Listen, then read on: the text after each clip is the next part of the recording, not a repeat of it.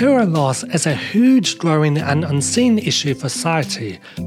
According to the World Health Organization, one in five people worldwide are currently living with hearing loss. This impacts their access to communication, employment, education, healthcare, and public services. My name is Qais Khan, and I was born profoundly deaf. I wear bilateral cochlear implants, which now allow me to hear and speak. It's this personal journey that led me to create Connect with Qais.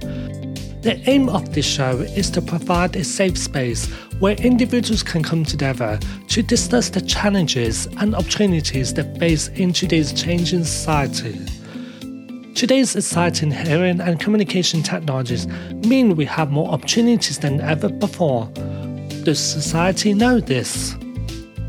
Through Connect with Qais, I hope to raise awareness in society and in the media where those of us with hearing loss are often misrepresented.